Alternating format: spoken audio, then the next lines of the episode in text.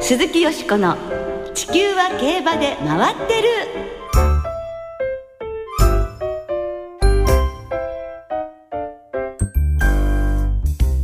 皆様こんばんは鈴木よしこですお元気でいらっしゃいますか地球は競馬で回ってるこの番組では週末の重賞レースの展望や競馬会のさまざまな情報をたっぷりお届けしてまいります今日も最後までよろしくお付き合いください今宵ご一緒してくださるのは小塚歩アナウンサーですどうもこんばんは小塚ですよろしくお願いいたしよまろすしくお願いいたします。はいあの小塚さんはね、ええあの今年本編は初登場でいらっしゃる。明けましておめでとうございますおめでとうございます。今年もどうぞよよろろししくくおお願願いいいいたたししますます。ですが、すでに2回データコーナーにはご登場いただいておりまして。お恥ずかしい。いいえ、うんに、うんにゃ。先週のね、キムタクは見事でございました。あら本当ですかよーく似てましたよ。よくまああの周りでも、いや似てた。よかった。本当ですか、はご本人的には。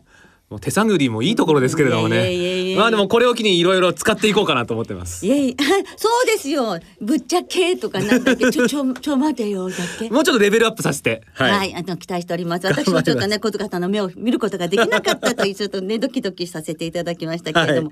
まあ、今週と言いますとね、全国的に冷え込みまして、雪もね。はいえー東京も降りましたもんね。ええ積もりましたそうですよね。うんえ、そんな中、19日火曜日に、去年の二冠馬、ドゥラメンテが美穂トレーニングセンターに帰厩いたしました。はい両前足頭骨遠位端骨折で休養していたドゥラメンテ、えー、気球しまして翌日から早速調教開始ということですいやねいやいやね、今後は中山記念を目標に調整ということで、その後はドバイ遠征、さらに秋には凱旋門賞挑戦のプランもあるとうんいうことですからね、今年のドゥラメンテ、大いに注目いたしましょう。はい。さあ、この後のコーナーですが、よしこさんと米田アナウンサーの進行でお聞きいただきます。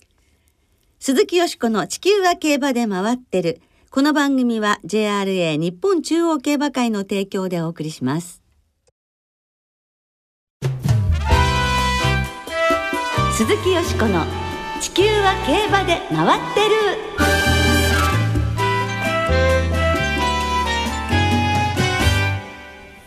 2016年はどんな年？ドクターコパさんインタビュー。ということで先週に引き続きまして今週も馬主のドクターコバさんこと小林幸明さんをゲストにお招きしてお届けしてまいります。先週は2015年を振り返っていただきましたが、はいもう笑顔満開で、ええ幸せのオーラがスタジオに充満しております。はいそうですねちょっと熱くなってきましたけど、は 幸せのオーラで、はいまあコパのリッキーはじめ大活躍のコパオーナーですけどもね。そうですね。今週は今年の抱負など、などお話を伺ってまいります。では早速ご紹介させていただきます。ドクターコバさんこと小林幸明さんです。こんばんは。こんばんは。今週もどうぞよろしくお願いいたしはいよまろす。しくお願いし本当にね、あの新年早々お忙しい中お越しいただきまして、たっぷりとお話を伺わせていただきまして誠にありがとうございます。今回はあのコパさんの相場について伺わせていただきます。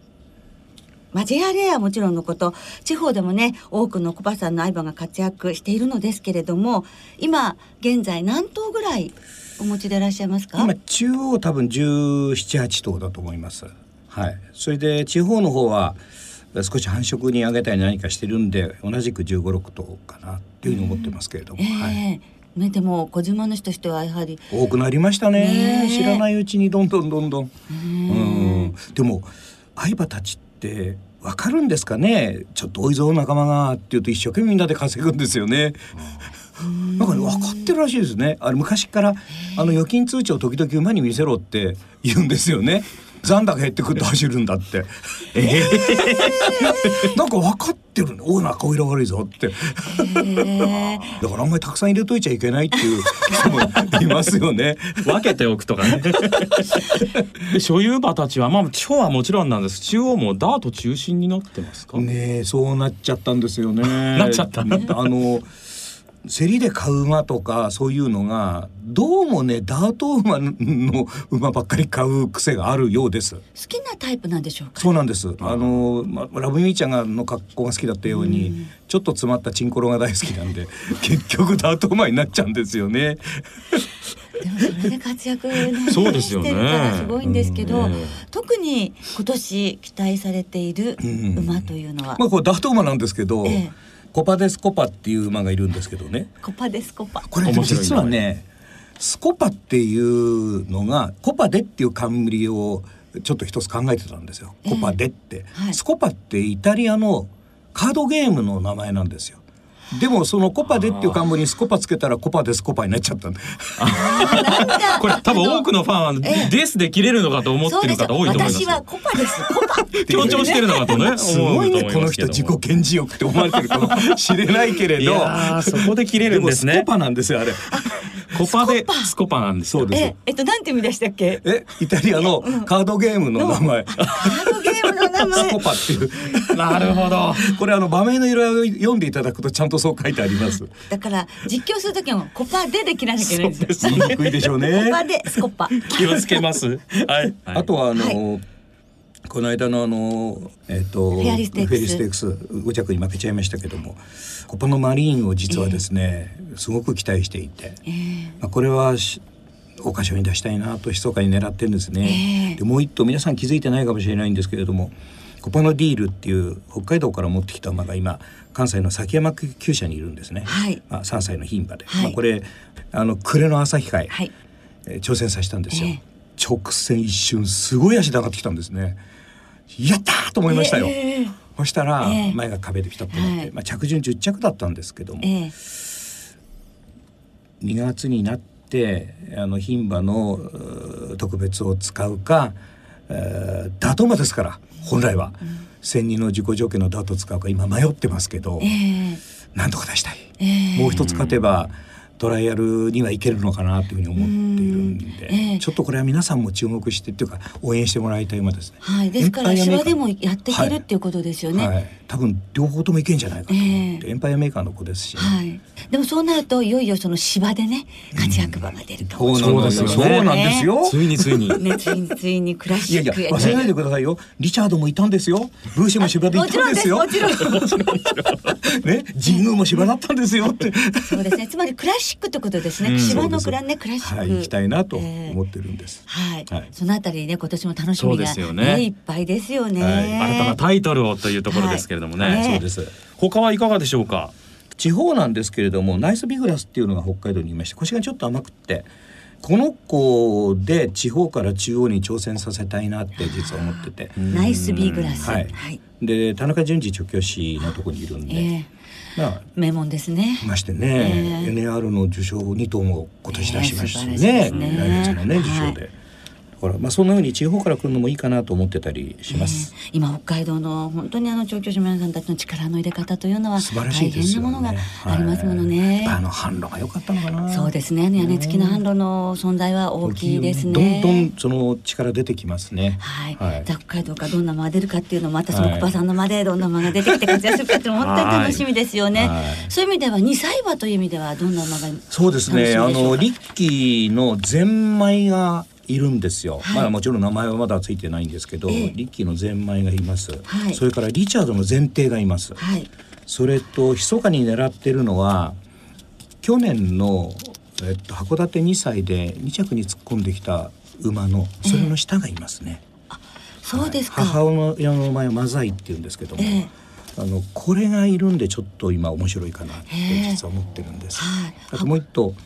あのダイアメジャーの子供もいますし、うーうんん、密かに2歳はねええウキウキしてんですよ。ああ大和メジャー3区も好きですねそうなんです。さてコパさんといえば風水でございますが、今年2016年猿年というのははどういう年なのでしょうか、あの運気はすごくせっかちでやりたいことがあったら早めにやっといた方がいいっていう年ですよね。だから決心っていうキーワードがあるんです。はい決心をしろと。はいだから神社なんかに行っても「お願いします」じゃなくって、ええこうしたいですから力貸してください神様っていう言い方をしろっていう年はだからあのフェベレリーステークスに対しても「神様勝ちます」だから力を貸してくださいっていうお願いの仕方をしますね。ちょっと厚かましいぐらいのお願いの仕方がんちょうどいいの言いか切っちゃった方がいい。言い切っちゃってもお礼も言っちゃったらどうでしもょううか。一緒にねありがとうございました ね。いやでもねそれはね作法としえて、えまあ僕は神主ですから、はい一番最初神社行ったらありがとうございますいつもお世話になって。でまあ、決意を決心を述べますよね、で最後に「ありがとうございます」で締めくくるのが作法ですからよしこさんの合ってます合ってますか。は。はいいフェブラリステックス勝ちます。ありがとうございま した。勝ちました。それ毎週言えばいいんですね 私も勝ちました。馬券もねさあ馬券はねどうですかね。でもねえあとそれと色はね、はいラベンダー色と白とそしてゴールドなんですよ。ラベンダーと白とゴールド。はいはい。あそれでコパさんのこんあの今年の開運の干支のはいお猿さんも金ではい、そして白いねあの球を持って、はい、それで玉を持ってエボシがエボシまがあラベンダーでしラた。ベンダー。これ後でリスナーにプレゼントしましょうあ。そうですか、はいまあ催促してみたいに申し訳ございませんありがとうございます。 よしこさんの目がそう言ってたもん。ねやっぱりやっぱり通じちゃいましたか。 あとすいま食せんべるものはね、、えっとまず鶏肉、それからチーズ、えチーズ、きのこ、キノコう、ん、まあこれはどっちかというと金運と財産を作る食材ですよね。うん、だから鶏ときのことチーズならそれのグラタン作るのが一番いいよね。は一番簡単ですよね。うん、でねあの住まいはもちろん掃除しなきゃいけないんだけど家の中心から見て北西という方向、はいまあ、西と北の間はいそれから東南っていうその朝10時くらいの太陽があるところはい。この2つの方向から皆さんのお家に幸せが入り込んでくるんですよ。だからどういう空間があるにもかかわらずそこをきれいにしてまあ今週プレゼント皆さんにできるわけじゃないけれど北西と東南にこんな猿の置物なんかを飾っといていただくといいですよね。北西はね宝くじが当たったりあの馬券が当たったり出世したり、で東南というのは人脈、うん、そういうような運気いきますよ。ああそうですか。はちい。なみに昨日がね大寒だったんですよ。はい二十21日一日、はい、大寒だったんです。で今日あたりからそろそろまあスーパーなんかに1月21日に採取しましたっていう卵が陳列されるはずなんですよ。そしたら大寒の日に生まれた卵を食べると1年間お金に困らないっていう風水がありますんで、はい。これ皆さんぜひね、ええ明日朝スーパー開いたら飛んでって、ええええそれを生で食べられるうちは生でちょっと日にちが経ったら火を入れて節分ぐらいまで楽しんで食べると相当今年はお金にいいですね。じゃあ私なんか行かなきゃいけないですね。そうですよだって一年の去ね年万馬券取った記憶がなくてですね。あー今年は一ヶ月に一回いやダメだったら二ヶ月に一回万馬券取ろうって情けない決心だ ね。もっと強気に今年は強気の方がいいですよ。あ先ほどあったようにねね、決心をしてね。当てるですね。うん。と卵あとはだから財布を買う。フ買う。ァスナー付きの財布とそうじゃない財布とまあ大きく分けて、あと男性をお尻に財布入れるじゃないですかお尻の部分、うんあれはやめた方がいいね。あのお金やっぱりさお尻の下になんか引かれたくないもんね。あ座ったらどうしてもねうんお尻のところで。だから僕は財布はカバンの中に入れるし、夜はちゃんとお財布ボックスって箱にしまって頑張ってちょうだいねっていうしだって外に出たらお財布しか味方ないじゃないですか変な言い方だけどああそうです競よ、ね。馬場行ってもうお財布のお金なくなった時のその寂しいことそうですよね。そんなことあるんですね。ありま すよやられちゃってああってへえ。あのじゃあそのお財布に感謝を込めて今日も一日お,、うん疲れ様でしたとええいう感じでどんな箱にししまうんですか。あの鍵付きのね、鍵付き、はい、箱があって、ええそこにあの財布がいくつも入っていて、い、くつもどのくら い？えっと、常時3つは入ってます ね。え使い分けるんですか、はい、あの家に置いておく金庫財布っていう使い方があるんですよ。これはあの銀行からお金下げてきた時に最初に入れておく財布。はいで中にラベンダーと黄色のポケットがあるんでラベンダー色のとこにお金を入れてそれでそのお金の役どこ回ってきてるかわからないよねこういうふうにさもうなんていうのさんみたいに悔しくって負けたお金が回ってきてる場合もあるじゃないですかそういうお金っていうのは馬券が当たんない運を持ってるわけですよそれをまず清めてあお財布で清めて清めてなるほどそれでお金なるにほど金運をつけて黄色のとこに今度入れてでそれを日頃持ち歩く財布に入れるそれはね当たって出てきた配当金だって下手すりゃ負けた人のお金ですからねそれをそのまんま財布入れちゃったんじゃ財布に負け癖がつくじゃないですかだから入れないへえなやっぱりなるほど徹底してらっしゃいますね。ここまでしなきゃやっぱダメなんです もうよ。米田さんのさっきのまんま券一本もなかったっていうのを聞いて、もう米田さんと同じところのあのいやもう買わないようにしよう。そんなこと言わないでくださいよ。なるようによろしくお願いします。ますます運が逃げていくような気がしてしょうがないですけどいねやほんのちょっとにねそういうそのなんていうのかなお釣りでもらったお金を財布に入れないとかあの銀行とかキャッシュディスペンサーから下げたお金をいきなり財布に入れないとかっていうほんのちょっとそこだけやるだけで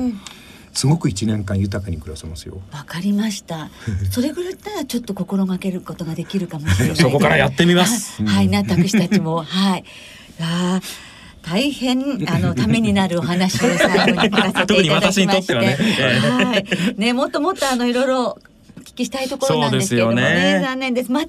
ぜひあのお越しいただきたいと思いますものうこで、はれはあの私にとっては開運の縁起ですからね、はいですからぜひ読んでください。い。リリーさんの皆さんにもちょっとプレゼントがあります。後ほどね、紹本当介あしたりいがとうございます。は本当に。で、一言、あの、抱負を。はい。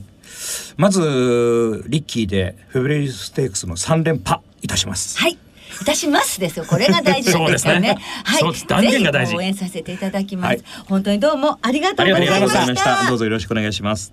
以上、ドクターコパさんをスタジオにお迎えしてお届けいたしました。鈴木よしこの地球は競馬で回ってる。ここからは週末に行われる重賞を展望していきます。先週の日経新春杯はよしこさん勝ったレイブミストラル本命で、はい4歳馬の生まれん3頭ボックスで見事的中おめでとうございました嬉いしいですね。とりあえずねええ、あの初当たりと初当たりいうことで、はい、嬉しいございます。はい4歳馬偉かったですね。はい。さあ、今週ですけれども、日曜日、中山でアメリカジョッキークラブカップ、中京では東海ステークスが行われます。まずは芝2200メートルの G2 アメリカジョッキークラブカップを展望していきましょう。では、今週もレースのデータチェックです。今週のネタ、どんなネタでしょうかあけまちんこぼっくんがアメリカジョッキークラブカップの過去10年のデータを紹介します一番人気の副勝率はなんとわずか20%ただ出走頭数が少ないため3連単の平均配当は8万4000円止まり判断に困ってしまうま年齢別に見ると8歳馬の成績が目立っていて副勝率は45%お年寄りが強いのでよう考えてくりくり馬券に絡んだ8歳は5頭に共通しているのは 2000m 以上の重賞を勝っていて前年10月以降に出走していることえげげ僕の狙いはマイネルメダリストファイ山本でしたはい。お坊ちゃまくんですねこれは、い、ねえ小塚さんはお坊ちゃまくんええ見てましたよア ニメええどうですか後輩の出来は頑張りましたねいや上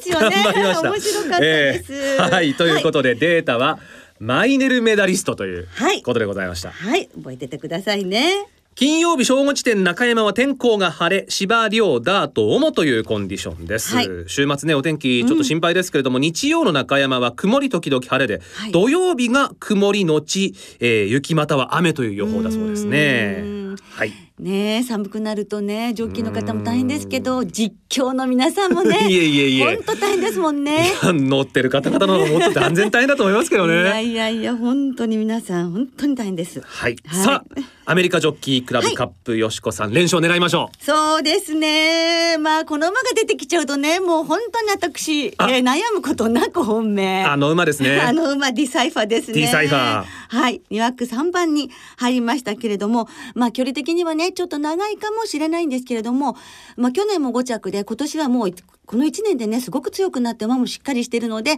もう一回あの走ってみるということで、ここをクリアできれば2400という視野も広がってくるということですし、ドバイも視野に入れたいということですのおで、ーやっぱこのメンバーで負けられないかなって思っています。ディサイは本命で、ええ1番のマイネル・フロスト6番のサトノラーゼンやっぱり4歳馬いりましょう、そして9番の、えーライズ・トゥ・フェイム金牌でも本当に私期待してた一頭ですそして13番のヤマニ人和楽天ほいさあ重賞初挑戦ですけれども勢いに乗って藤川騎手にも頑張ってほしいと思います。はいというふうにえー3番から1番6番9番13番4点に流しますマレンです。はいはい小塚さんは私はですね9番の「ライズ・トゥ・フェイム」がはい前走上がり32秒6の足を使っても届かないほどのスローペースでそうでしたよね。はい泣きましたね前回ね。今回ね一波論距離伸びますけれどもその分レースもしやすくなるんじゃないかと思って石川騎手ねはい伸び盛り頑張ってほしいですねは初重賞制覇かかってます。はい。さあ、続いて同じく日曜日に中京で行われます、ダート1800メートルの G2 東海ステークスの展望へと参ります。はいこちらもデータチェックです。おはようグルト東海ステークスのデータをご紹介します G1 の前哨戦となってからの過去3年で一番人気の副勝率はなんと 100%3 連単の平均配当は3万3000円で穴党は絶望的そんなバナナ年齢別に見ると5歳馬の副勝率が3割を超えていますまた馬券に絡んだ9頭のうち6頭は前走が G1 で6着以内実績は重要というわけでパックンの友達んこはロアチャルダン外れたら申し訳ありません山本でしたいやーねえやりきりました可愛いなねかなか可愛らしいおもちゃもくんです ね。はい、えーロバジャルダンということでしたねはい、はい5枠5番です。はい、えー中京は金曜日正午現在で、えー天候晴れ芝ダートともにやや重、はい中京のお天気ですが土曜が曇り日曜が晴れ時々曇りという予報になってますはい。さあ東海ステークスはよしこさんいかがでしょうか私はですね、アスカのロマンを狙ってみたいと思いますね。はいおサイバーが非常に成績がいいということと、あと1800メートル4勝していまして、ええそろそろ重賞狙っても取ってもいいんじゃないでしょうかうん。ということで、アスカのロマンと、それからまだまだ頑張ってほしいローマンレジェンドは8い歳、うんえさらにロアラジロアジャルダンということで、この3頭のボックスにします。5番、6番、8番の馬連ボックスです。はい。人気サイドですけど、すいません いえいえはい、小塚さんは。私は7番のインカンテーションがはい、ねえー中京コースも走ってますしそうですね左回りもいいですし、えーまあ休み明けっていうところだけですけれどもね、頑張ってほしいなと。ね、筋量も1キロ軽くなります。はい、ええ、ということでよく戻ってきてくれましたって感じですよね。はいはい、さあリスナーの皆さんからも予想をいただいておりますのはでいご紹介しましょう、はいありがとうございます。ランドールさん今週末は雪の予報が出ています競馬の開催に影響がなければ良いのですがとうーん、さて、えーアメリカジョッキークラブカップの本命は鈴鹿デビアスはい、デビューの時から追いかけている馬で京都記念ではラブリーデイの2着早い上がりも使えるので中山で先行粘り込みを期待しますということですはい、ふだ兄さん天候が心配です無事開催されることを祈っていますもう皆さん一緒ですね気持ちはそうねですねはいアメリカジョッキークラブカップおそらくよしこさんと同じかもし れないディサイファーがこのメンバーなら勝ち切ると信じましょはい、信じましょう。う中堅さんアメリカジョッキークラブカップの本命はマイネル・フロストです、今回も楽にいけそうな感じがしますしサイドの粘りを期待しますはい、ムーンレディの2014さん連日冷え込みが厳しいですねアメリカジョッキークラブカップには外国人騎手が3人いますね、ええそれも考慮して人気ですが里のラーゼンです今週も強い明け4歳馬だと思いますよ、うーん、まあそれで決まるかもね。東京優春まで18週3週末の開催が心配です、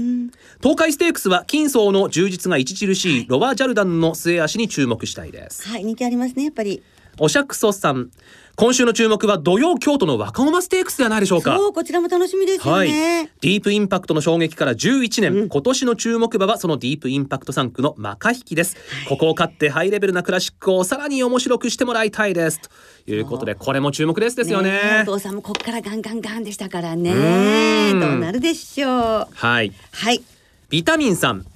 先週の山本アナが上手だったのはお坊ちゃまくんというのは間違いでした、はいごめんなさいあられちゃんでしただそうでということで今週お坊ちゃまくんになったんですかねそうそうなんです。それでお坊ちゃまくんに登場してもらいました。はいビタミンさんいかがでしたでしょうかいかがでねしかねさて2015年度データチェックアワードのノミネート作品が絞られてまいりました、 えーそんなノミネートがあるんですねビタミンさんありがとうございますワーストっていうリストがあるんですけども、あまちゃん桂文枝師匠井上陽 水さんバカボン森雅子さんスペえースケバンデカジャイアン孫悟空このあたりがねあんまり良くなかったというこあ、とそでういうか小塚さんの担当がありますね。えー文枝師匠私やりましたね難しかったやっぱり。山本アナできな い時は断った方がいいですよだそうですいやいやあの山本アナウンサーも小塚アナウンサーも絶対に断らないでくださいね。あまあ、また楽しいねディレクターの厳しいんでねこのね 番組はねそうそう厳しいよね。はいでも私は初めはもうファンの皆さん楽しませていただいてますので、はいすいませんぜひお決まりいただきたいと思います。はいさあ皆さんどうも今週もメールありがとうございました。来週はネギシステークス、シルクロードステークスの展望を中心にお届けいたします。お聞きの皆さんの予想もぜひ教えてくださいね。お待ちしています。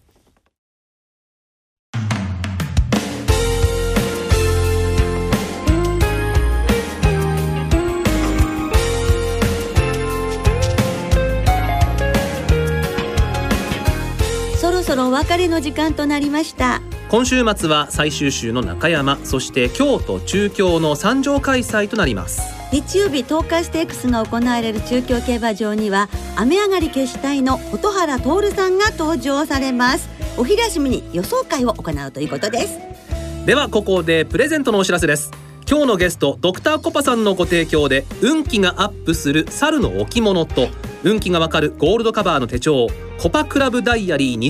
2016をサイン入りでそれぞれ3名様にプレゼントいたします、はい締め切りは1月24日日曜日番組のホームページからご応募くださいたくさんのご応募お待ちしておりますコパさんにね来ていただいたおかげで私当たったんじゃないかしらやっぱり運気が良くなったのではないかと思ったりしていますね たくさんのご応募お待ちしておおりま待ちすしておりますでは週末の競馬寒さに負けず存分に楽しみましょうお相手は鈴木よしこと小塚あゆむでしたまた来週元気にお耳にかかりましょう鈴木よしこの地球は競馬で回ってるこの番組は JRA 日本中央競馬会の提供でお送りしました。